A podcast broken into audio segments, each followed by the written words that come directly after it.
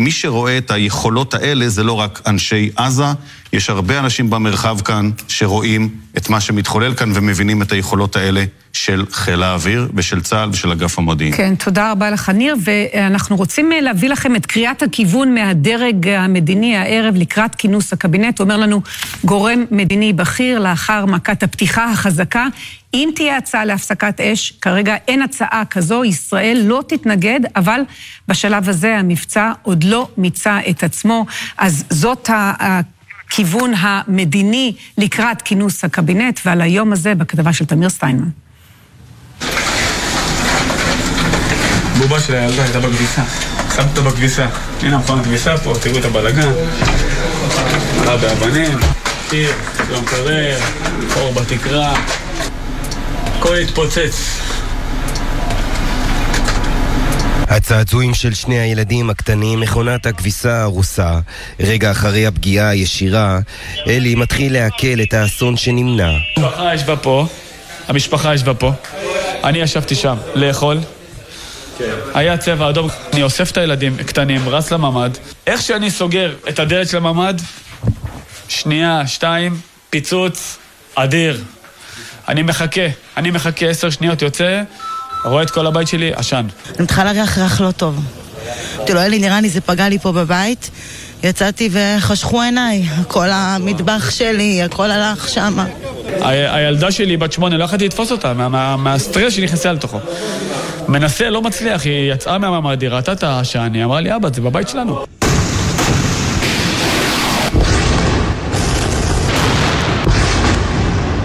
לצד תקיפות חיל האוויר ברצועה, הרקטות לא פסקו לאורך כל היום. שדרות הייתה המוקד. ואתה יכול לראות שבעצם הרקטה חודרת דרך התקרה. תוכלו ממש לראות את חלקי הרקטה. ואתם יכולים לראות את הרסיסים כאן מסביב ואת הנזקים. שני חיילים נפצעו קל מרסיסים בזמן שנטרלו נפל ותוך כדי נקלעו למטח פצמ"רים. נראה שהרסיסים לא פגעו באיברים חיוניים במצב אה, קל והשתחררו בהמשך לביתם. תושב אשכול נפצע קל מרסיסי רקטה שהתפוצצה בסמוך אליו. הכלב הזה בהרבה מובנים הציל את החיים שלי, אז uh, בשבילי זה, זה יותר מילד. מאתמול בערב הוא כבר, מרגע שזה התחיל, הוא לא יצא מהממ"ד, מתחת לכיסא בממ"ד. עד שכבר הוא התחיל לאבד את זה והתחיל לבכות ולצעוק וליילל, אז היום, כאילו, איך שאמרתי לו את המילה טיול, לקחתי את הסיכון, באתי לכאן כי יש פה הרבה מיגוניות, הוא פשוט רץ וזה נראה לי עשה לו טוב, אבל הוא עדיין מפחד. האזעקות נשמעו בעוטף עזה, באשדוד, בנתיבות, במרכז הארץ. Kids were scared, honestly, and we also our grandfather, grandmom here, so it's something unusual for them. They started to cry immediately when they heard the first bomb. They didn't know what's going on. באשקלון, שם רקטה מתפוצצת בין שתי מכוניות, גורמת לנזק, כיפת ברזל הרתה את רוב הרקטות, כמה לקו בחרדה וטופלו על ידי אנשי מגן דוד אדום. היו פה כמה ימים שתושבי הדרום היו בתחושה יותר מורכבת. אה, אני, ולדעתי גם אתם, מלאי הערכה לחוסן וליכולת שלהם אה, לעמוד באתגרים האלה. אנחנו בעיצומו של, אה, של מבצע מוצדק, חשוב שכל תכליתו זה להגן על אזרחי מדינת ישראל. כפי שפרסמנו הערב בשל המצב הביטחוני, ראש הממשלה לפיד קיים דיון מיוחד עם ראשי הרשויות בדרום, חיזק את ידיהם. סיכלנו ונמשיך לסכל טרוריסטים רבים שמתכננים לשגר רקטות ופצמ"רים לישראל. המאמץ ההתקפי מול מחוללי הטרור ימשיך ויתעצם, בלי גבולות ובלי מגבלות. ראש העיר אשקלון תומר גלם ביקש מראש הממשלה לפיד להאיץ את יישום תוכנית המיגון שהתקבלה בהחלטת הממשלה כבר לפני חצי שנה וכוללת 320 מיליון שקלים לטובת מיגון בשכונות הוותיקות בעיר. מה שחווים פה אנשים זה מזעזע, זה פשוט מגעיל ו- וחייבים לעשות משהו. אם היה קורה משהו, אם הילדים שלי היו הולכים לי חלק מתושבי העוטף יצאו מהאזור לצורך הפוגה, אלה שנותרו דורשים להמשיך ולהכות את הג'יהאד האיסלאמי לקראת החרפה או רגיעה בשעות הקרובות נדע. תמיר סטיינמן בשדרות, אתה מדבר על השעות הקרובות, ובינתיים בשטח כל הזמן הירי נמשך. נכון, דנה, בדקות האחרונות אה, שוב חידוש הירי הרקטי לעבר יישובים במועצה האזורית אשכול, רקטות שמתפוצצות בשטחים אה, פתוחים. באשר להנחיות המיגון לתושבים אה, בעוטף, העוטף שספג, צריך לומר, את רוב הירי הרקטי ביממה האחרונה, להישאר בסמוך למרחבים המוגנים. אבל אני רוצה רגע לקחת אותך, דנה, אל אירוע שמתרחש לפני שעה קלה באשקלון, תיעוד הרקטה שמתפוצצת בלב שכונת מגורים בעיר, ממש בחנייה ברחוב, ניתן לראות את הרקטה שמתפוצצת, שני רכבים חונים אה, אה, סופגים אה, לא מעט רסיסים, נפגעים, אבל למרבה המזל, אף אחד לא נפגע בגוף, יש מספר נפגעי חרדה שטופלו על ידי אנשי מגן דוד אדום, וצריך גם לומר לזכותם של התושבים שבאמת מוכיחים ומראים הרבה מאוד בגרות וערנות במהלך היממה האחרונה. בסוף אנחנו רואים כמה זה מציל חיים להישמר, להיכנס לתוך המרחבים המוגנים. ראינו במהלך כל היום האחרון איך העניין הזה ממש מונע פגיעה אמיתית, פגיעה בחיי אדם.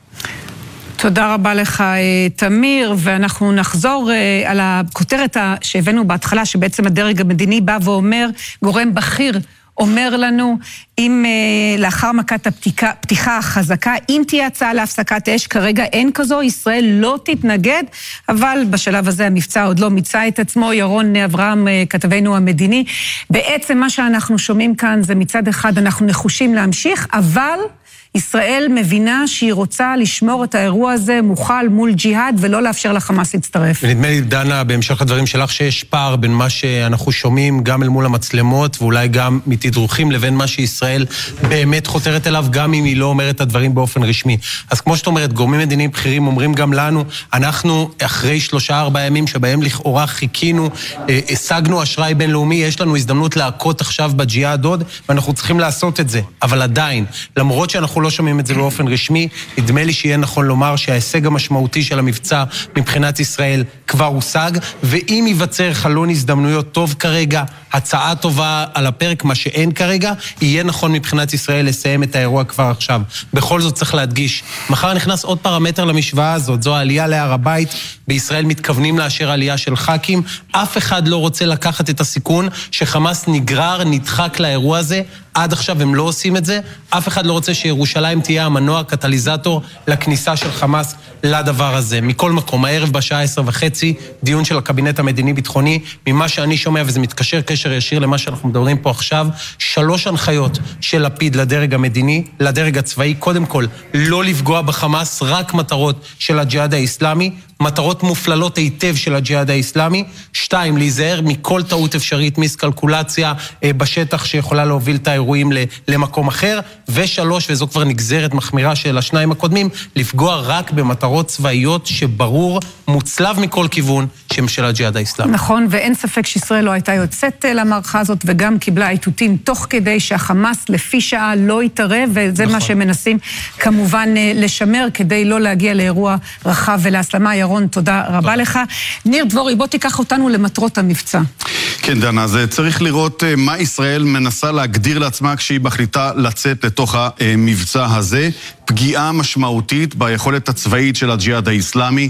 אלה היעדים שהוגדרו למבצע. סיכול פיגוע הנ"ט שעמד להתממש, זה היה הדבר הראשון. אחר כך פגיעה בבכירים בארגון של הג'יהאד האיסלאמי, ג'עברי ושני מפקדי שדה בכירים אחרים, ופגיעה נרחבת בנכסים צבאיים של הג'יהאד, תשתיות, מחסני רקטות, אתרים לייצור אמצעי לחימה, מפקדות, מערך האש של הארגון, זה שיורה עכשיו על ישראל, עמדות ירי ומשגרים, ופגיעה משמעותית במערך הנ"ט, אלה שמנסים לצוד ישראלים ומטרות לאורך הגדר, וגם גדיעה של החיבור בין יהודה, שומרון ועזה לבין עזה.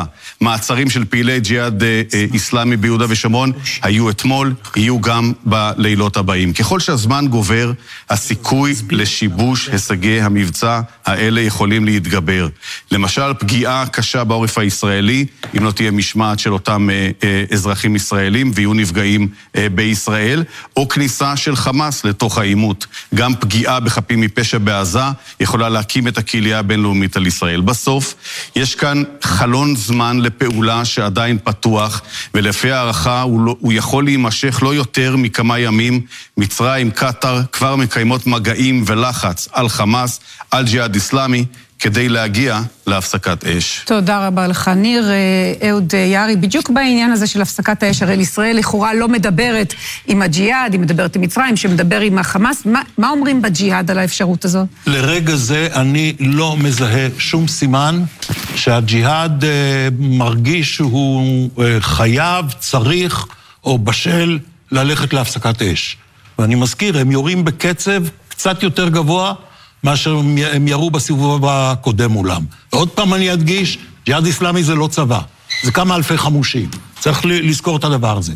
הדבר השני שהוא חשוב, והוא ישפיע על ההחלטה של הג'יהאד בעניין הפסקת אש, זה העובדה שחמאס מאותת במשך כל היום, עוד יותר מאשר אתמול. זה לא עניין שלנו, אנחנו לא בפנים. אתה רואה את שידורי הטלוויזיה של חמאס, את הרדיו שלהם, את התקשורת הכתובה והדיגיטלית שלהם, זה מתנהלת איזו מערכה בסביבה, אבל הם לא ממש אה, חלק ממנה, וזה אף על פי שהג'יהאד האסלאמי הצליח באופן סמלי אמנם, למשוך ארגונים נוספים כמו חזית עממית, חזית דמוקרטית, קצת רסיסים של פורשי הפת"ח, לקחת אחריות על פה אה, אה, פצצת מרגמה ופה אה, פעולה אחרת. אה, כרגע אני עדיין לא רואה שזה מבשיל. תודה רבה לך, אהוד, ועל היממה הזו ברצועת עזה בכתבה של ירון שניידר, הנה.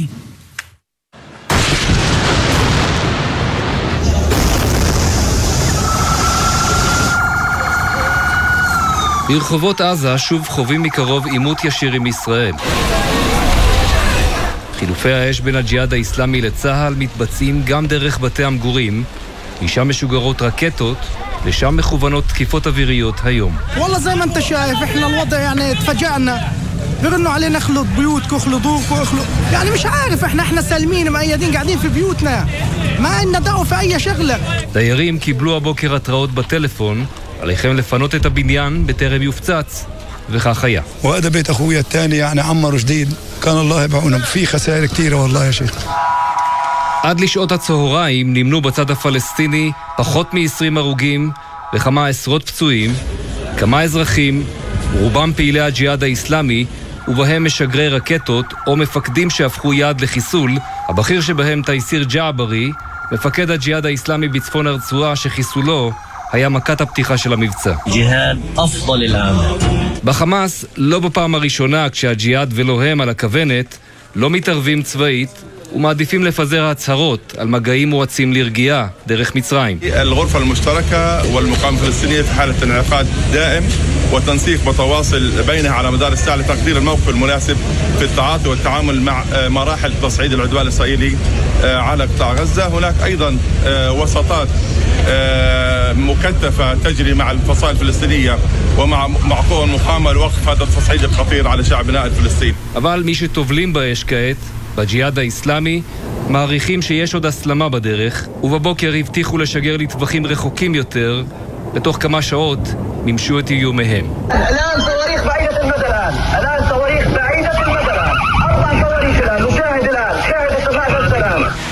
מה שמטריד את תושבי הרצועה ואת השלטון של חמאס הוא המשבר הכלכלי ובפרט משבר הדלק, ההולך ומחריף בימים האחרונים. זה מאלץ לצמצם את אספקת החשמל ברצועה, ובבתי החולים בעזה כבר נערכים לעבוד במתכונת מצומצמת בשל כך. نقص في ال- ال- ال- المستهلكات الطبية والأدوية 40% من المستهلكات الطبية غير متوفرة يعني إذا استمر هذا العدوان بهذه الوتيرة واستمر العدو... الاحتلال في حصاره لقطاع غزة وعدم إمدادنا بالمستهلكات الطبية سنكون أمام خطر حقيقي في معالجة المصابين המשבר המחריף ברצועה פותח חלון הזדמנויות להפעלת לחץ על הג'יהאד האיסלאמי לעצור, כדי שתתאפשר הכנסת דלק וסחורות, מעין הפוגה הומניטרית בדרך להפסקת אש. מצטרף אלינו עכשיו מפקד אוגדת עזה, תת-אלוף אה, נמרוד אלוני, ערב טוב לך. ערב טוב, דנה. בוא נתחיל עם תמונת המצב נכון לשעה הזו בשטח, איפה אנחנו עומדים? אז אנחנו ביום השני של המבצע, שנפתח אה, אתמול, כמו שאתם מכירים, ביוזמה ישראלית. קצת אחרי השעה ארבע, פתחנו במכה אה, ראשונה על ידי טנקים, טירי נ"ט, אה, כלים אוויריים, על הרבה מאוד מטרות של הג'יהאד האיסלאמי. פגענו באחראי הנ"ט של מרחב צפון, ובעוד פעילים רבים, וכמובן את יסיר ג'אברי, אותו אתם אה, כבר מכירים, אני מניח בשלב הזה. ואנחנו ממשיכים מאז אה, לתפוס ולהרוג פעילים נוספים, היום גם פעילי המרגמות שיורים כאן על תושבי העוטף, והמבצע הזה אחרי ארבעה ימים שתושבי העוטף היו תחת איום של ארגון הג'יהאד האיסלאמי ולא חדלו ממנו, יצאנו אליו כדי לעצור את, ה, את המצב הזה. אנחנו אה, עם מטחי הרקטות, כפי שראיתם אה, גם בשעות האחרונות, אה, ואנחנו ממשיכים אה, לתקוף כמעט כל מספר שעות, פגיעה בחמושים נוספים, באנשי ג'יהאד איסלאמי. אנחנו נמשיך, יש עוד כן. פעילים רבים שצריך לבוא איתם חשבון. אבל מול הפעילות הזאת אנחנו רואים שהג'יהאד מצידו מרחיב את מעגל הירי אחר הצהריים, הוא מגיע גם לעבר חופי תל אביב, הרי גוש דן. מבחינתכם זה עילה להסלים גם את הפעילות של צה"ל? אנחנו ממשיכים. על פי התוכנית היה ברור שהג'יהאד האיסלאמי יפתח אתמול במטח uh, לערי המרכז וימשיך עם זה גם היום בשעות השיא. מהלך היום נורו uh, מעט יותר פריטים. זה ארגון שחייב לקלקל את החימוש שלו, אבל אנחנו ממשיכים על פי תוכנית המבצע. יש לנו יעדים, יש מטרות, אנחנו עוקבים ומחפשים את אותם פעילים בכל מקום שבו הם נמצאים. ואנחנו אה, נמשיך. בעת הזאת אני לא רואה שום אה, סיבה לשנות את תוכנית המבצע. אה, יש עוד הרבה מאוד עבודה לפנינו. כן, עכשיו אנחנו רואים שהפעילות שלכם היא פעילות מאוד ממוקדת, גם לפי הדירקטיבה שקיבלתם מהדרג המדיני, באמת לנסות ולמקד את הלחימה לעבר ג'יהאד איסלאמי כדי להשאיר את החמאס מחוץ לתמונה. כמה זמן להערכתך זה יכול להמשיך? כמה זמן החמאס באמת יכול להתבונן מהצד? המערכה הזאת היא מערכה מול הג'יהאד האסלאמי, זה היה ברור עוד מיום שלישי, כשהחמאס, כשהג'יהאד האסלאמי, סליחה, איים על תושבי העוטף, היה ברור שאנחנו ממוקדים מול הג'יהאד האסלאמי, ובשום שלב החמאס לא היה חלק מהתמונה. הוא גם בחר, אה, בחוכמה, אני חושב, לא להיכנס לתוך המערכה הזאת. אנחנו מול הג'יהאד האסלאמי, וכך נשאר ממוקדים, ואני חושב שאם נמשיך בצורה הזאת, כמו שציינת, הממוקדת, גם לא תהיה סיבה להרחיב את המערכה לארגונים נוספים. כלומר, אם אכן המגעים האלה להפסקת אש יבשילו מבחינתכם, מבחינת היעדים שהגדרתם לעצמכם, אפשר יהיה לעצור?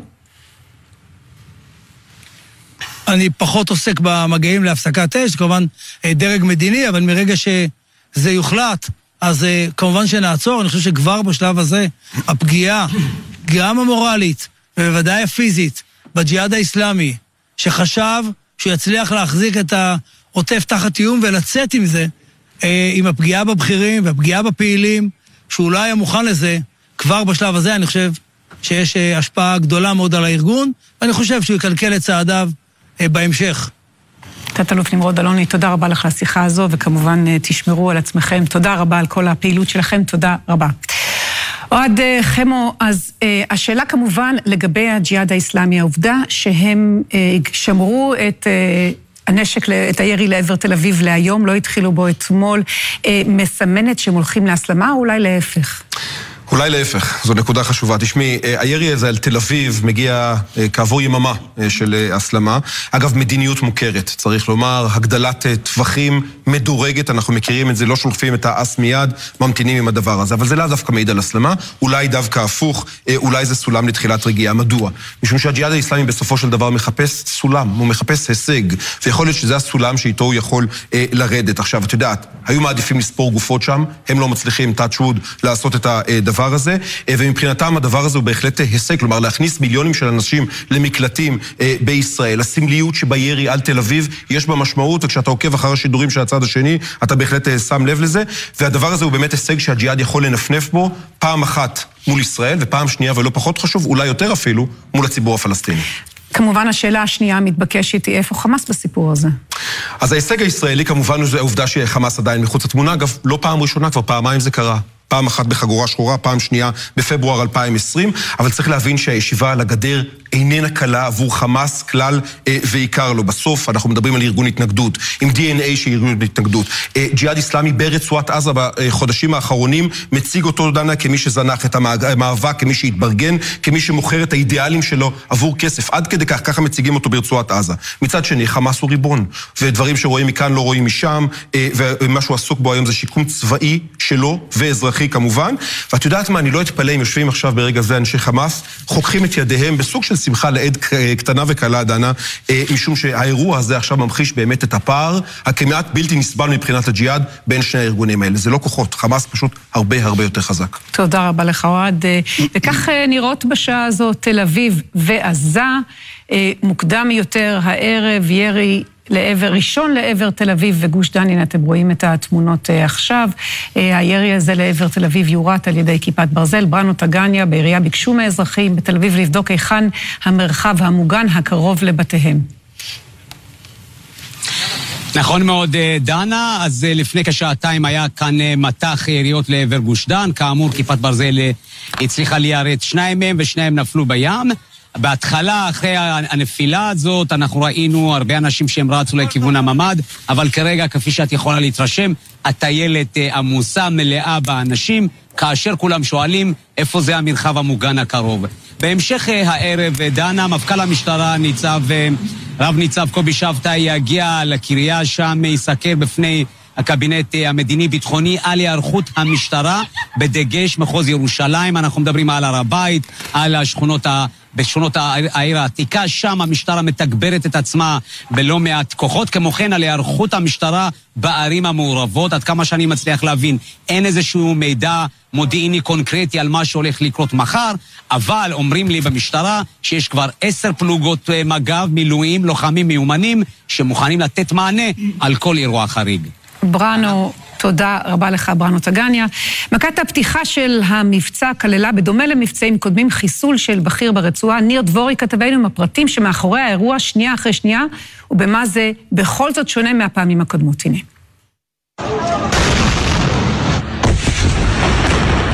רגע הפגיעה, הפצצות פוגעות בדירת המסתור בלב העיר עזה, בקומה הרביעית, הסתתר תייסיר ג'עברי, בכיר הג'יהאד האיסלאמי, עוצמת הפיצוץ לא השאירה לו סיכוי. הדיוק בפגיעה מנע נזק סביבתי או פגיעה בחפים מפשע. כאן הסתתר בימים האחרונים ומכאן תכנן להוציא לפועל את פיגוע הנקמה של הג'יהאד. ימים רבים עקבו אחריו מאות אנשים מהשב"כ ומאגף המודיעין, מנתחים כל פעולה וכל תזוזה ממתינים לשעת כושר לתקיפה. המידע הצביע על הדירה הזו, בינתיים בישראל ביקורת וחוסר סובלנות קרב פוליטיקאים ורבים מתושבי העוטף שנסגרו בבתים לא יודעים על המרדף שמתחולל מאחורי הקלעים. סמוך לשעה שתיים בצהריים אתמול מבינים בשב"כ שהגיעה שעת הכושר לחיכור.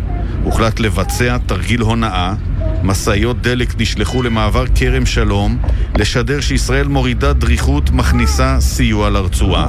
ואז, קצת אחרי ארבע אחר הצהריים, הופצצה הדירה, אבל לא רק היא.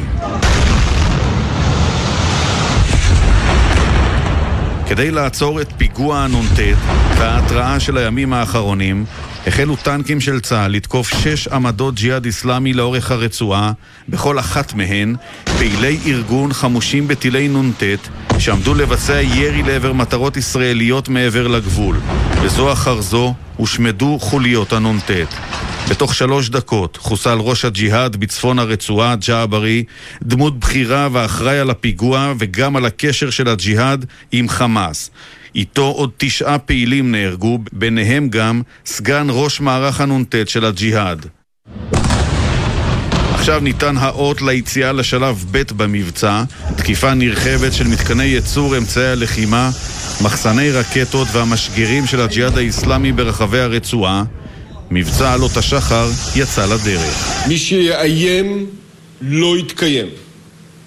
זה נכון לגבי יורשו של בא אבו אל-עטה, תייסיר ג'ברי, זה נכון לגבי כל מחבל שיהפוך לבן מוות כי יבקש לפגוע באזרחי ישראל.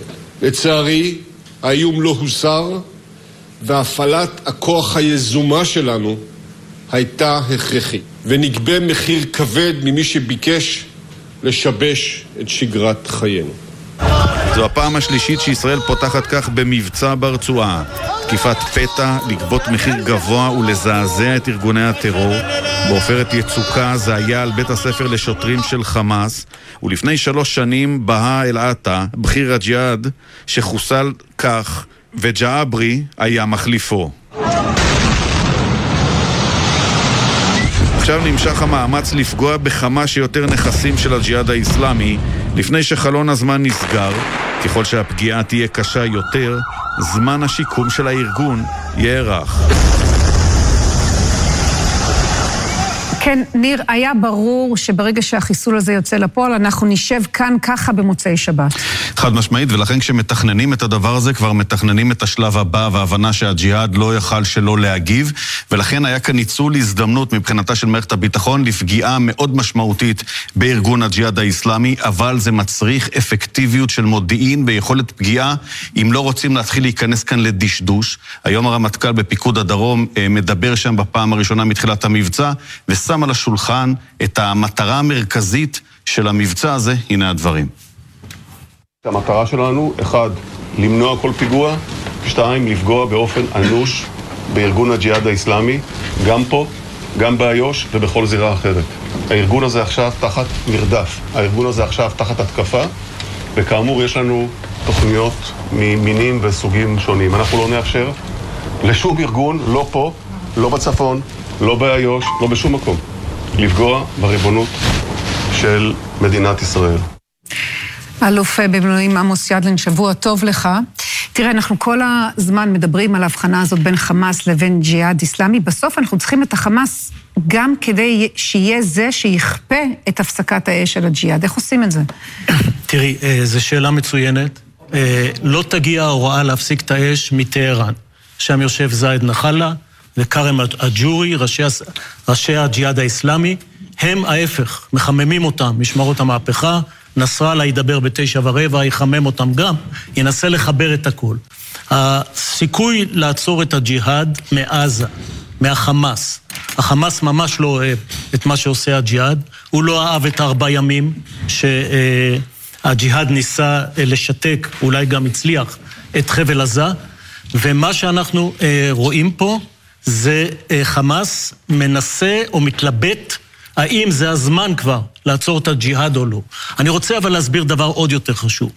כשהדירקטיבה לצה"ל היא לפגוע רק בג'יהאד, בלי לפגוע בחמאס ובלי לפגוע כמובן בבלתי מעורבים, המערכה מאוד קשה. ורוב ההישגים כבר מאחורינו. ולכן אני לא הופתעתי שירון דיווח פה שאולי אה, מישהו מקווה שתהיה פה הפסקת אש. אני לא חושב שאנחנו צריכים לבקש הפסקת אש, אבל אנחנו צריכים להיות מודעים לזה. תראי, תהיה בסוף בציבור חמיצות. הציבור ישאל, רגע, ארבעה ימים לא זזנו, ארבעה ימים ירו עלינו מאות רקטות. ומה קרה לג'יהאד? הוא לא הושמד, והוא לא יושמד. ולכן לפגוע בו קשה כן, לייסד הרתעה יותר חזקה כן, לשנות את המשוואות כן, לעבוד ביהודה ושומרון בלי שיגידו לנו שאנחנו נספוג מעזה כן, אבל לשים את הציפיות במקום הנכון, כי אחרת אנחנו עוד פעם נרגיש חמיצות בסוף המבצע. תודה רבה לך, אלוף ידלין, אלוף במילואים ישראל זיו. אז זו באמת השאלה, מבחינה הטקטית, זו משימה מאוד קשה. אולי בעצם יותר קשה להילחם מול הג'יהאד מאשר מול חמאס מבחינת צה"ל. קודם כל, בעובדה, כן, אני מחזק את uh, מה שעמוס אמר, זה, זה די נכון. הקוטן הוא יתרון מסוים. Uh, האופן שבו בעצם uh, יש לו הרבה פחות uh, מנופים אזרחיים, תשתית אזרחית וכן הלאה, מקטין את כמות המטרות, ולכאורה בעניין הזה הוא שריד יותר. יחד עם זה, זה לא לגמרי מדויק. קודם כל, הסיטואציה שבו הארגון הזה, שהוא היה תמיד האנדרדוג, הפך לאפרדוג, זה, זה סיטואציה בעייתית, כי כרגע הוא בחזית. זה ממש לא נוח לחמאס. נכון, יש את החשש שהחמאס ייכנס, אבל זה ממש לא באינטרס של החמאס לאפשר לאנדרדוג פתאום להוביל את, ה, את המלחמה הזאת. זה רחוק מאוד מהאינטרסים שלו. והדבר השני, גם כאנדרדוג יש לו אחריות. הוא בסוף שולט בשכונות, הוא שולט בלא מעט מקומות בתוך הרצועה, וזה כן חושף אותו ללא מעט תורפות, מעבר רק לפגיעה, הייתי אומר, הקינטית באנשים. בהיבט הזה, גם הג'יהאד הוא לא לגמרי חסין, ואני חושב שבשלב מסוים, והוא לא רחוק, תלוי כמובן כמה לחץ צה"ל ימשיך לייצר, גם הוא ירצה למצוא את אסטרטגיית היציאה, ובאמת פה בעניין הזה יש איזה אבסורד מסוים, שהחמאס שתמיד היה הבעיה, הוא כנראה גם יהיה הפתרון. כן, דיבר אוהד חמו על ירי על תל אביב, מחר תשעה באב. אני יופתע אם הג'יהאד לא ינסה לחבר את ירושלים לאירוע הזה, ולכן אני לא צופה שתהיה פה הפסקת אש, הוא לא יחמיץ את האפשרות אולי לירות על ירושלים. כן, מחר יום מאוד משמעותי. דפנה ליאל, כתבתנו, בעצם... בואו נגיד, הייתה צריכה להיות הסלמה ביטחונית כדי שהפגישה בין נתניהו, ראש האופוזיציה, לראש הממשלה לפיד, תתקיים מחר. כן, בהחלט. למעשה, מאז שקמה הממשלה הזאת, אנחנו מדברים כבר על שנה וחודשיים, לא התקיימה מעולם פגישה של ראש ממשלה וראש אופוזיציה, גם בתקופת בנט, נתניהו התעדכן פעמים בודדות באמצעות המזכיר הצבאי, וכשלפיד נכנס לתפקיד הוא שיגר הזמנה לנתניהו לבוא להתעדכן, כפי שקובע החוק, כפי שהיה נהוג בכל שנותיה של מדינת ישראל, ונתניהו השיב שהוא ישמח לעשות זאת באמצעות המזכיר הצבאי. כעת, כשאנחנו כבר ביום השני למבצע עלות השחר, נתניהו מרים את הכפפה, פונה שוב ללפיד באמצעות ראש הסגל שלו, צחי ברוורמן, ואומר למעשה שהוא רוצה להגיע להתעדכן. אגב, עדיין היה מעדיף להתעדכן באמצעות המזכיר הצבאי, אבל כבר מבין שזו לא אופציה, ולכן השניים האלה צפויים להיפגש מחר בבוקר בקריה בתל אביב. זה כמובן חשוב מהותית, כי האויבים שלנו מסתכלים על הצמרת המדינית של ישראל כמקשה אחת ומקשיבים למסרים שיוצאים משני הצדדים, ולכן התיאום הזה חשוב במיוחד. זה יהיה מעניין מאוד לראות פוליטית, ציבורית, האם תצא תמונה מהפגישה הזו, כי אני יודעת שאחת הסיבות שנתניהו נמנע עד עכשיו מפגישה, הן עם בנט והן עם לפיד, היא מאותה אה, תמונה מקטינה, אולי משפילה, שהוא בא ומתעדכן מראש הממשלה. יהיה מעניין מאוד לראות האם השניים אה, יוציאו תמונה משותפת. אה, זה אולי לא נכון לנתניהו פוליטית, אבל זה חשוב לישראל מדינית וציבורית לשדר חזית אחידה בעיצומה של אה, לחימה. תודה רבה לך, דפנה ליאל. ושבוע טוב לך, אביגדור ליברמן, שר האוצר. שבוע טוב, עד כמה טוב. אז אתה עוד מעט בדרך לקבינט המדיני-ביטחוני, ואני רוצה להתחיל איתך דווקא מהפגיעה הכלכלית בתושבי העוטף. ראינו אותם ארבעה ימים בעצם סופגים את הפגיעה הזאת, נשארים בבית, עכשיו סבב לחימה. האם אתה יכול לומר להם שמי שייפגע כלכלית יפוצה ומהר? קודם כל, אני רוצה לשבח גם את התושבי שדרות ועוטף ואשקלון ואשדוד וכל אלו שסופגים יום-יום אותם רקטות של ג'יהאד האסלאמי. וכמובן חיילי צה"ל. אבל התושבים באמת פה גילו חוסן חברתי, ואין ספק, כולם, כל מי שמגיע לו, יקבל לא רק את הפיצוי, אלא אנחנו בהחלט מדברים על כך שכבר צוותים של מס רכוש כבר ביקרו באותם מבנים, בתים שנפגעו. היום בצהריים כבר התקיימה ישיבה באוצר עם כל הצמרת האוצר. יש נוהל ברור. אנחנו גם בניגוד לכל הפעמים, החוק של כל הנושא של הטבות של עוטף עזה, אישרנו אותו לארבע שנים עד שנת 25. כלומר, הכסף יגיע מהר כמובן. ולא יצטרכו לרדוף אחריכם, כי בסופו אחד... של דבר באולפן יושבים ומבטיחים, ואחר כך התושבים הם אלה שרצים עם הניירת ומחפשים, ולוקח לא, הרבה אני, זמן. אני חושב שגם צריך לציין שמחר אנחנו פותחים מוקד של מס רכוש באשקלון, יש גם מוקד ארצי בתל אביב. כולם מכירים גם מספר טלפון, אפשר להתעדכן.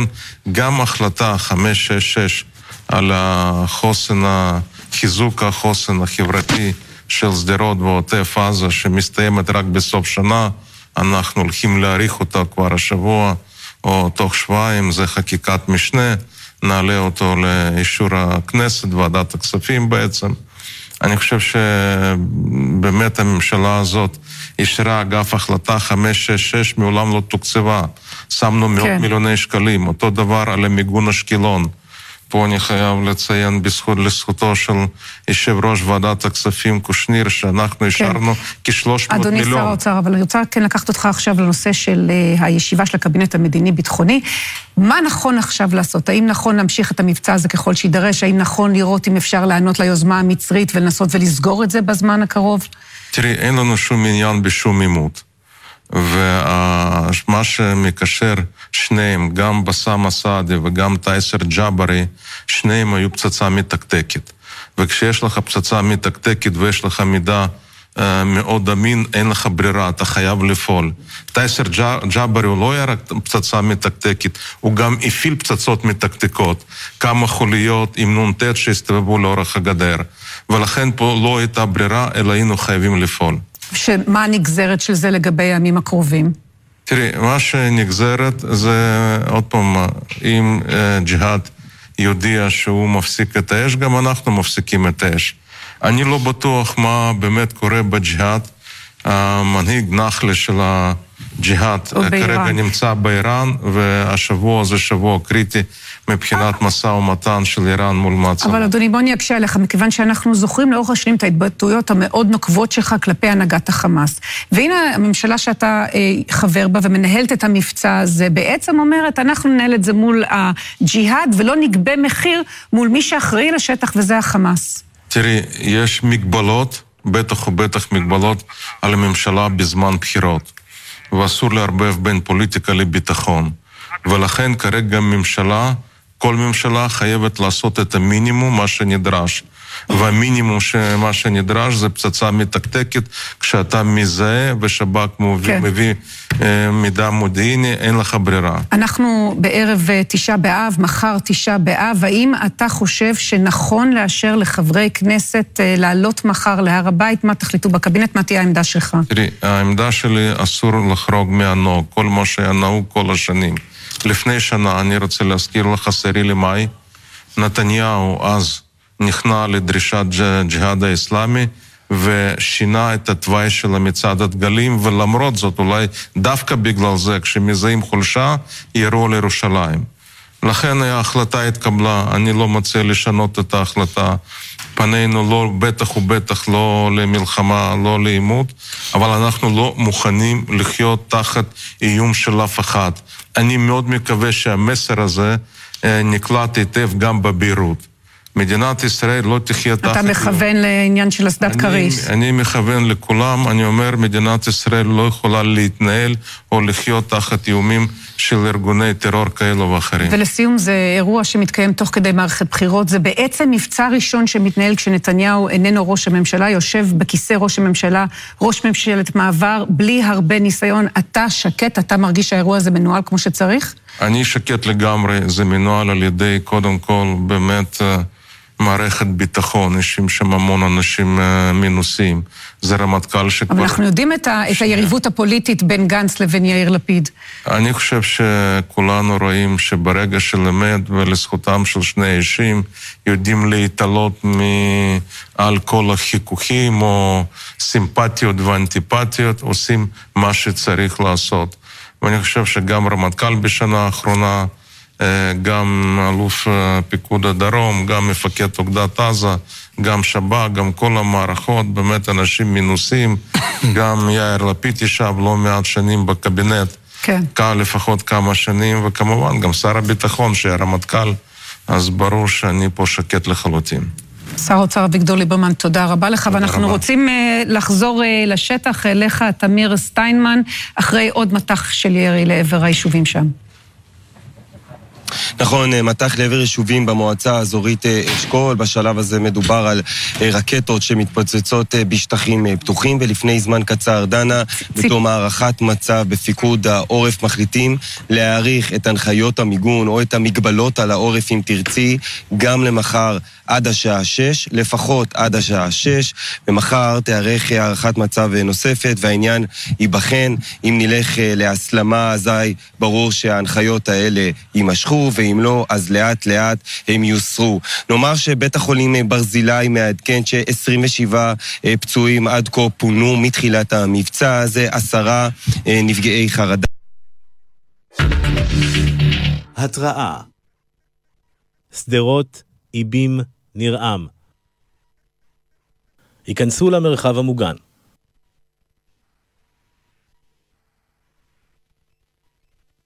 מרחב מוגן, ואנחנו נחזור אליך בהמשך. אה, תתפסו שם אה, מחסה, תשמרו על עצמכם, זה הכי אה, חשוב. אז נקפוץ עכשיו למזרח ירושלים, ענבר טוויזר, את בהפגנת מחאה נגד המבצע, וגם כמובן פרטים לקראת עליית היהודים להר הבית מחר.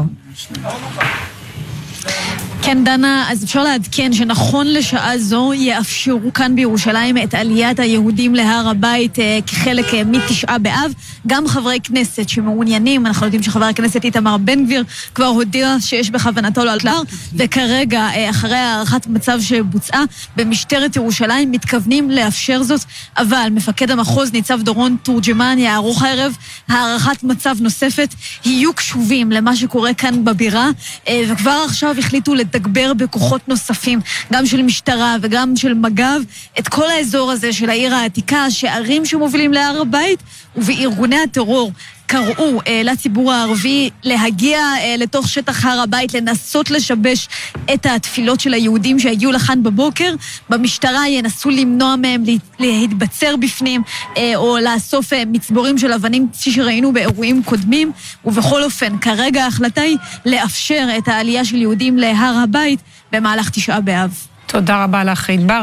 ירון אברהם, זה לא רק החלטה שנסמכת על מודיעין, יש כאן גם איזשהו ניסיון לשדר מסר מדיני אה, במהלך הזה של אישור העלייה של אה, חברי הכנסת להר הבית. חד משמעית. אני אספר לך שלפני אה, ממש אה, כמה דקות הסתיימה הערכת המצב אצל ראש הממשלה, ספציפית בנוגע להר הבית. וממה שאני שומע, קודם כל, בכירי מערכת הביטחון הציגו שם שאין התראות קונקרטיות לגבי מחר שקושרות בין העלייה של יהודים להר הבית לבין ההצטרפות של חמאס למערכה. נדמה לי שזו הסיבה המרכזית שלפי שעה כלל הגורמים בדרג המדיני, לפיד, גנץ, בר-לב, שמענו קודם את ליברמן.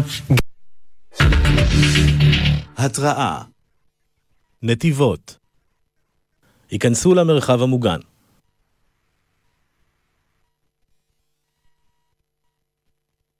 כפופים להערכת מצב שתתקיים הלילה. צריך להבין, כמו במצעד הדגלים, גם כאן ישראל לא רוצה לקשור בין מה שקורה בעזה לבין מה שקורה בירושלים, ולמנוע עליית יהודים להר הבית. זה בדיוק לייצר את הלינקג' הזה שבישראל לא רוצה. כן, ואנחנו אה, רואים על המרקע אה, התראות אה, צבע אדום באזורים רחבים במדינת, באזור עוטף עזה, אז כמובן התקווה שכולם נשמעים להוראות ונכנסים למרחבים המוגנים, אלה התמונות משם. אה, היירוטים אה, של כיפת ברזל. שני יירוטים בשדרות, שני יירוטים מוצלחים ללא נפגעים. כן, שני יירוטים מוצלחים בשדרות, עוד מעט נשוב לשם. אבל אנחנו רוצים לומר ערב טוב, שבוע טוב לציפי לבני, שרת החוץ לשעבר, יושבת, לשעבר ממלאת מקום ראש הממשלה, תודה רבה שאת מצטרפת אלינו. תראי, את היית בסיטואציות האלה, היית גם בעופרת יצוקה וגם בצוק איתן וגם בקבינט בתקופת מלחמת לבנון. אלה הרגעים בעצם שהדרג המדיני צריך לקבל החלטות מאוד משמעותיות. לגמרי. אנחנו נמצאים במקום שבו המבצע עד עכשיו הצליח, וישראל משיגה הישגים גדולים. אחרי מספר ימים שהדרום מושבת, באמת מגיע הסיכול הזה, החשוב. ישראל פוגעת במטרות שהיא רצתה. מרגע זה, בעצם הדברים צריכים להתרחש מאחורי הקלעים, לא מדברת על האולפנים, הצבא צריך לומר על המשך המבצע, אבל זאת נקודה שבה איכות המטרות תלך ותרד, והסיכוי, הסיכון להסלמה, הידרדרות, כניסת החמאס לאירוע, הולכת וגדלה. ולכן צריך עכשיו למצוא את הדרך בעצם להגיע לסגירה של המבצע הזה, כשידה של ישראל על העליונה. אבל אנחנו אומרים ידה של ישראל על העליונה, ועדיין אנחנו יושבים כאן ערב שני כבר, שחצי מדינת ישראל צמודה למרחבים המוגנים, ובעצם לא יכולה לנהל את שגרת החיים שלה. ולמרבה המזל, ותודות גם ליכולות של ההגנה הישראלית, אנחנו נמצאים עכשיו, אנחנו מדברות, כשאין הרוגים ישראלים. המבצע הזה יכול להימשך, ואנחנו יכולות להיות במקום שבו היכולת לסגור אותו עבור ישראל תהיה בלתי אפשרית. היא תהיה בלתי אפשרית אם באמת נהיה במקום שבו בעצם הצד שלנו יהיה במצב של הפסד, במצב של הרוגים, והג'יהאד יהיה זה שירצה לסיים ואנחנו לא נוכל. עכשיו, איך עושים כלומר, את זה? את אומרת לחברי הקבינט, מתוך הניסיון, תסתכלו קדימה ואל תחשבו אני, על הרגע? אני אעשה את זה אפילו יותר מדויק. אנחנו הגענו למקום שבו ידה של ישראל על העליונה, השגנו הישגים, הצבא עשה פעילות באמת יוצאת דופן ובצדק, ועכשיו תשאפו לסיום המבצע לפני שאנחנו נגיע להידרדרות או כניסת החמאס. איך עושים את זה? לא יושבים באולפן ואומרים, אנחנו רוצים הפסקת אש, כמובן שלא, אלא שוקלים מהם המנופים שאפשר להשפיע בהם על הג'יהאד. עכשיו, זה קשה, כי באמת הם מושפעים מאיראן, החמאס ארגון הרבה יותר גדול, אבל גם המנופים עליו יותר גדולים, אבל גם לחמאס יש מנופים על הג'יהאד. וצריך להכניס לא רק את המצרים, המצרים וקטאר, אה, ולראות איך בעצם לא מאפשרים לג'יהאד להשיג הישגים, וכן אה, חותרים למצב שבו ישראל מסיימת כשידנו על העלייה. עכשיו, זה מבצע שבעצם מתנהל אחרי שהממשלה הזו, שמענו את אה, ראש הממשלה החליפי, כשהוא סיים את תפקידו, נפתלי בנט, אומר, זאת השנה הכי שקטה בעוטף עזה, השגנו הרתעה, ובעצם שינינו את המשוואה, הראינו לחמאס ולתושבים שם שיש מחיר הפסד. אנחנו נותנים להם עכשיו את מה שאפשר בשקט, כדי שנוכל לקחת אותו אחר כך. יכולים לבוא ולומר, שמענו את דיכטר בשעה הקודמת, שאומר, זה בדיוק ההפך. את יודעת, כל השנים אמרו חלק, נעמדו אה, כשהיו מבצעים, אני זוכרת עוד מעופרת יצוקה, ואחר כך בצוק איתן, אלה שאמרו עכשיו להיכנס ולהכות, ואז תשתנה המשוואה. וככל שהציבור יסבול, ככה הוא ישפיע על החמאס להפסיק את הטרור. והנה רואים שהתובנה היא אחרת לגמרי, שברגע שישראל שחררה ויצרה הקלות לאוכלוסייה, החמאס, שלעומת הג'יהאד, שהוא ארגון באמת אה, שלא מחובר לאוכלוסייה, לחמאס זה חשוב, הם משיקוליהם לא רוצים עכשיו להיכנס ולדרדר את המצב של האזרחים, אבל שלא נשלה את עצמנו. אין כאן איזה שינוי משוואה לאורך זמן. אנחנו נמצאים בעוד סבב קטן, אה, לא בשינוי המציאות אה, בעזה לטווח הארוך. שינוי המציאות דורש אסטרטגיה. אנחנו עכשיו עוסקים בטקטיקה שמה יהיה היום בערב, מה יהיה מחר. אסטרטגיה זה אירוע מסוג אחר לגמרי, אבל עוד הערה אחת. יש כאן גם עוד תובנות. כי היום מבינים, אני מקווה שגם הציבור, אבל כל אלה שיושבים היום, גם ישבו הערב בקבינט. הסיפור של מה שרואים מכאן לא רואים משם, כשמתיישבים על הכיסא מבינים שהמצב הרבה יותר מורכב מהסיסמאות שצועקים של תנו לצה"ל לנצח, ולכן צריך בוודאי לפעול צבאית, אבל שינוי מציאות לטווח ארוך דורש גם פעילות מדינית, לא להגיע להסכם עם הג'יהאד, אלא כדי לשנות מציאות לטווח ארוך, עם מנופים מדיניים, עם הסכמות מדיניות, עם פעילות אה, נגד הטרור, אבל עם אלה שאולי אפשר להגיע איתם להסדר. ציפי לבני, תודה רבה שבאת אלינו. תודה רבה. תודה רבה. אה, גם היום רבים פתחו את דלתם בפני מי שביקשו להתפנות מהדרום ליישובים רחוקים יותר, מספר מלונות הציעו מחירים מיוחדים ויש עוד יוזמות אזרחיות. הכתבה של אבי סדרינה, הנה. ברוכים הבאים. איזה יופי. זהו, זה... שחר, תראה, יש פה צעצועים. דרור ונתי מקיבוץ דורות לא הכירו עד לפני כמה שעות את שרון וענבל. אבל כשהחליטו לשהות עד להודעה חדשה במקום שקט יותר, נתקלו במודעה בפייסבוק שמציעה למשפחה מהדרום ללון ללא תשלום כמובן, ביחידת הדיור של הרוב, מוצעת בכלל לתיירים. נעזור כמה שאנחנו יכולים, בקצת שיש לנו. אז אה, בשמחה, אתם הראשונים שהתקשרו, מזל מזלנו. וזכיתי, וממש, כי התקשרו באמת הרבה... מזל מזלנו. כיף לדעת שתמיד יש אה, אנשים טובים אה, בשאר חלקי הארץ, שלנו, שפותחים את הדלת. שבקטעים האלה אנחנו יודעים... אה, לצערנו, אנחנו גם יודעים שכנראה יגיע הסבב הבא, ואנחנו גם יודעים שתמיד נמצא אנשים טובים אה, להתארח אצלם, ושנרגיש הכי בבית, ונוכל אה, לא להיות שם כשהבלגן קורה. זה הפך לריטואל שמחמם את הלב, ובכל פעם מוכיח שברגעים כאלה הסולידריות קיימת.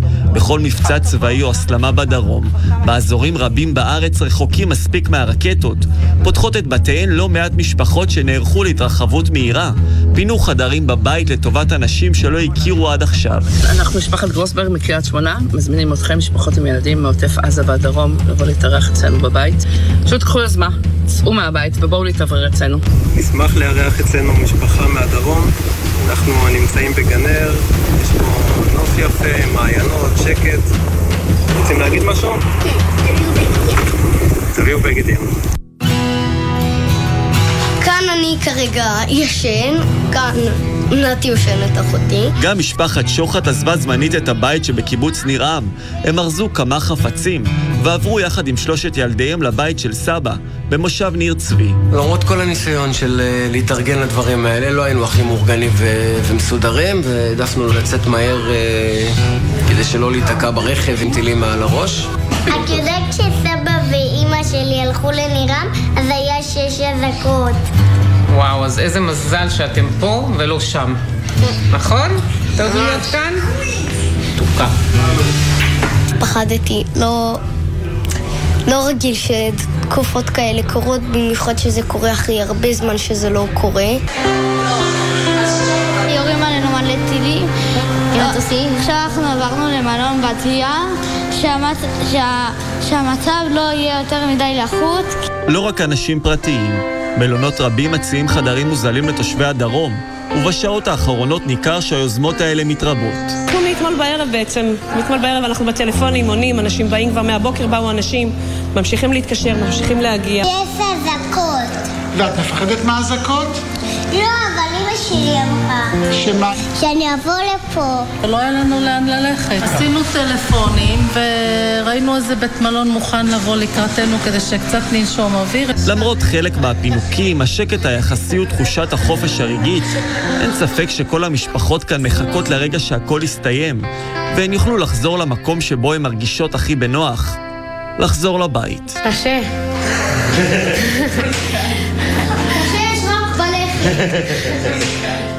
קצת מה שאמרה. עוברים לנתיב העשרה, שם נמצאת אפרת לכטר, את בחמ"ל שמארגן פינוי של תושבים. אה, כן, דנה, אז אנחנו באמת אה, נכנסים ויוצאים מהחמ"ל, אין שם קליטה, אבל זה חמ"ל מאוד מיוחד שנמצא כאן, אה, חמ"ל שמנוהל על ידי נשים שהחליטו להישאר כאן ולעזור בפינוי. צריך להגיד שסך הכל בנתיב העשרה, כל המשפחות שיש להם ילדים בחרו להתפנות, ולעומת זאת החקלאים ממשיכים לעבוד בלילות, כמובן בתיאום עם הצבא, מנסים בכל זאת כן לשמור על איזושהי שגרה, אפילו שרק היום היו כאן יותר מ-20 אזעקות, והזמן לרוץ למקלט הוא כמה שניות בלבד, אנחנו מאוד מאוד קרובים לעזה, ככה שלא באמת אה, אפשר לשמור על שגרה, ובסך הכל אנחנו רואים שהאזור... די נטוש. אה, היינו גם בזיקים היום, שם מחצית מהתושבים גם כן אה, בחרו להתפנות. ואני רוצה להגיד לך, דנה, שמצד אחד מדברים על זה שאנחנו שומעים על הרבה הרבה יוזמות לקבל תושבים ו- ומנסים להעביר אותם, ויש אנשים טובים שעוזרים, ומצד שני, מדברים איתנו כאן גם על תחושה שלמרות הדיבור, בסופו של דבר מאוד מאוד קשה למצוא מקומות אה, לפנות את התושבים מכאן. הם עובדים על זה מאוד מאוד קשה כאן בחמ"ל בנתיב העשרה, והם מקווים שהם יקבלו עוד עזרה מהמדינה. הם רוצים לעזוב ביחד כמה שיותר אנשים, ככה שגם מרכז חוסן יוכל לעזור להם, וזאת כרגע בעצם אה, התקווה הגדולה שלהם. כן, אפרת, תודה רבה. ורק נדייק באמת, המילה אולי המדויקת יותר זה התרעננות ולא התפנות, כי בסך הכל הם עוברים שם בחופש הגדול אה, מתח אה, מאוד גדול עם הילדים אה, שם. תודה רבה לך, אפרת. דפנה, את רוצה לעדכן אותנו לגבי האירועים מחר בהר הבית? כן, הרי מחר ללא ספק העיניים יהיו נשואות לירושלים, תשעה באב, אין ספק שזה יהיה מוקד המתיחות שאליו כל מערכת הביטחון תישא את עיניה מחר. יושב ראש עוצמה יהודית, חבר הכנסת איתמר בן גביר, מוציא עכשיו הודעה לעיתונות, שבה הוא מודיע שבשעה שמונה וחצי בבוקר מחר הוא מתכוון לעלות להר הבית. בסביבתו טוענים שזה ביקור שתואם מראש לרגל תשעה באב, קיבל את האישורים הרלוונטיים, אבל הם מתכוונים להמשיך בתוכנית אה, על אף ההסלמה הביטחונית, ולמיטב ידיעתי כרגע... הכוונה במערכת הביטחון היא לא להתערב בביקור הזה, להתאפשר לו, אה, לאפשר לו להתקיים ולקוות שהוא יעבור בשלום. תודה רבה לך, אה, דפנה. אנחנו אה, מתרכזים מטבע הדברים אה, ברצועה, אבל הכל כזכור התחיל בעקבות המעצר של באסם אסעדי. במקביל לאש בעזה, גם הלילה ישראל הקפידה לבצע מעצרים של פעילי ג'יהאד איסלאמי, והארגון הזה, הוא קורא לאנשיו בגדה לצאת לפיגועים. הדיווח של כתבנו אוהד חמו. בעוד התקיפות ממשיכות בעזה, בצפון הגדה עניינים כרגיל. כמו בכל לילה, גם הלילה יצאו כוחות צה"ל למבצעי מעצרים, בדגש על הג'יהאד האיסלאמי. 20 בני אדם נעצרו מחברון ועד אזור ג'נין, בהם גם בכיר בארגון. התמונות האלו הם התשובה לדרישה שהעבירה תנועת הג'יהאד האיסלאמי למצרים רק השבוע, ולפיה על ישראל להתחייב לשחרר את בסאם א-סעדי, בכיר הארגון שנעצר מוקדם יותר השבוע, ולהפסיק את מעצרי פעילי הג'יהאד. הניסיון הזה לשנות את המשוואה, לקשר בין עזה לגדה ולעצר את ידיה של ישראל, נכשל כמובן, כישלון חרוץ. نحذر الاحتلال من ارتكاب أي حماقة أخرى وستكون كافة طرق المستوطنات تحت رصاص المقاومة נכון לשעת ערב זו הג'יהאד עומד כמעט לבדו מול ישראל. אמש קראו מדמשק ומעזה לחמושי הג'יהאד במחנה ג'נין ובצפון הגדה לבצע פיגועים בניסיון להרחיב את זירת העימות למקומות אחרים.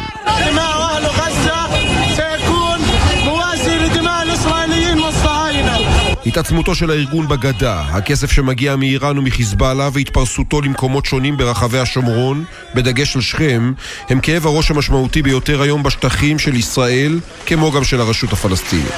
העימות בעזה וגלי המעצרים שנמשכים כל העת הם הניסיון להתמודד עם הבעיה הזאת. כן, אוהד, אנחנו כל כך אה, בקיאים בשמות ובארגונים, אבל בכל זאת בוא תנסה לתת לנו איזושהי תעודת זהות יותר מעמיקה של הארגון הזה, הג'יהאד האיסלאמי. כן, ארגון קטן בסך הכל צריך לומר, אחוזי תמיכה בין 2 ל-4 אחוזים בסך הכל ביהודה ושומרון, קצת יותר ברצועת עזה, לא הרבה יותר. הזכרתי את עזה, הלב נמצא בעזה, אבל בסוף מקבלי ההחלטות נמצאים בחוץ, בדמשק, אה, ומי שמקבל את ההחלטות האלו, גם המזכ"ל כמובן, זיאד נחלה, עכשיו נמצא אה, בטהרן, וגם הסגן שלו, למעשה הוא ראש הזרוע הצבאית, אכרם עג'ורי. אדם שבעצם ישראל ניסתה לחסל אותו ב-2019, חברו הקרוב של המזכ"ל, אלה האנשים החשובים מבחינת הג'יהאד. מבחינת הארגון ברצועת עזה, נספר שיש שני מרחבים, שני מרחבי פעולה, הייתי אומר פיקוד דרום, פיקוד צפון, כאשר תייסיר ג'עברי שחוסל, היה מפקד הפיקוד הצפוני יותר של בית חנון, בית לאי, יעבר כמובן רצועת, העיר עזה עצמה. אנחנו מדברים פחות או יותר על כעשרת אלפים פעילים בתנועה הזו, כמה אלפים של חמושים, הרבה יותר קטן מחמאס, צריך לומר, חמאס גדולה פי כמה וכמה בהקשר הזה. הערכה בישראל מדברת על כמה אלפי רקטות, פחות מעשרת אלפים רקטות שג'יהאד מחזיק, כולל רקטה שנקראת בורק 120. זו אותה רקטה שנורית לעבר תל אביב, ככל הנראה בעבר הג'יהאד האיסלאמי טען שאיתה הוא הגיע אפילו לחדרה, והתקציב, הכסף, בסוף הרבה כסף, אז אנחנו מדברים על עשרות מיליונים של דולרים, שמגיעים כמעט כולם מאיראן. וזה הסיפור הגדול, דנה, שבניגוד לחמאס, שיש לו הרבה מאוד מקורות תקציביים, נאמר זאת כך, אצל הג'יהאד האיסלאמי בסוף מדובר בארגון שהוא כמעט פרוקסי איראני, כמעט, לא לגמרי, אבל כמעט. מרבית הכסף, הכסף, הרוב המכריע של הכסף, של התקציב, מגיע ממשמעות המהפכה. תודה רבה לך, אוהד. אנחנו נעשה עכשיו הפסקה של פחות מדקה, ומיד נחזור עם העדכונים, הפרשניות והכתבות מיד. המהדורה המרכזית של חדשות ערוץ 12 יצאה להפסקת פרסומות. נשמע, נשמע, סוף השבוע, הבית של החיילים. גלי צהל כל הזמן. גלי צה"ל, יותר מ-70 שנות שידור ציבורי. רוכבי כלים חשמליים שימו לב, בימים אלו מוגדלים הקנסות על רכיבה בניגוד לחוק על אופניים חשמליים וגלגינוע, קורקינט חשמלי. מי שירכב ללא קסדה ייכנס באלף שקלים. מי שירכב ללא רישיון, מעבר בחינת תיאוריה או בלי היתר רכיבה מיוחד, ייכנס בשבע מאות שקלים. ומי שישדרג באופן לא חוקי את הגלגינוע, הקורקינט החשמלי שלו ישלם אלף שקלים. נכנס לתוקפו צו המסמיך גם פקחים עירוניים לאכוף עבירות בכלים אלו. אם רוכבים בכביש, נוהגים לפי החוקים. עוד מידע חפשו בגוגל אסקרלבד. יש בי אהבה והיא תנצח. יש בי אהבה, שירי האהבה הגדולים של ארכדי דוכין במופע מיוחד לט"ו באב. אורחים מתי כספי, ריק יגאל ואמיר דדון. מי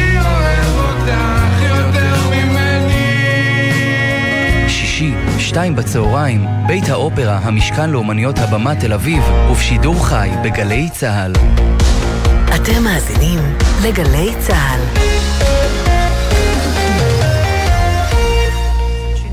לא להגיע להסלמה שלא רוצים אותה, קבינט מדיני-ביטחוני מתכנס הערב. תראי, אני חושב שלייצר מטרות של גאפ, של לא... ג'יהאד איסלאמי. של ג'יהאד איסלאמי, זה לא כל כך פשוט. אנחנו עם אלפי מטרות של חמאס, אבל שהולכים על הגאפ, ואסור לפגוע בחמאס, כי הוא בסוף מנגנון הסיום. וכמובן שאסור לפגוע בבלתי מעורבים, הניהוג הוא מאוד מאוד עדין.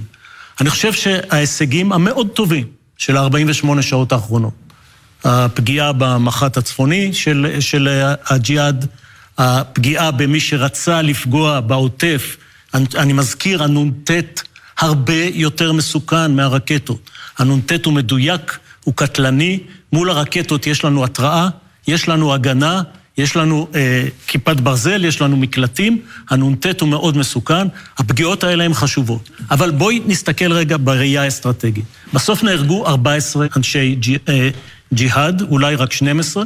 כן, שני אזרחים. שני אזרחים. אזרחיות, שלושה שלוש שלוש אזרחיות. תכף נדבר מילה על, על הפגיעה באזרחים, על הלגיטימציה של ישראל, אבל אני חושב שכדי שהג'יהאד יפסיק, הוא צריך לספוג מכה הרבה יותר גדולה.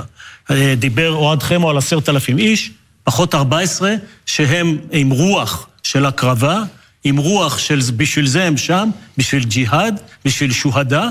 אה, אין לנו את המנוף הישיר על ה... על הג'יהאד, כמו שיש לנו מול החמאס, שצריך לדאוג ל מיליון תושבים, לרווחתם, לפרנסתם, לחשמל שלהם, למים שלהם. עכשיו מילה על הלגיטימציה.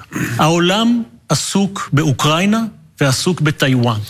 אנחנו גם מילינו את המצבר של הלגיטימציה שלנו בתקופת המתנה שלמרות כל הקיטורים, הייתה מאוד נכונה. מאוד נכונה.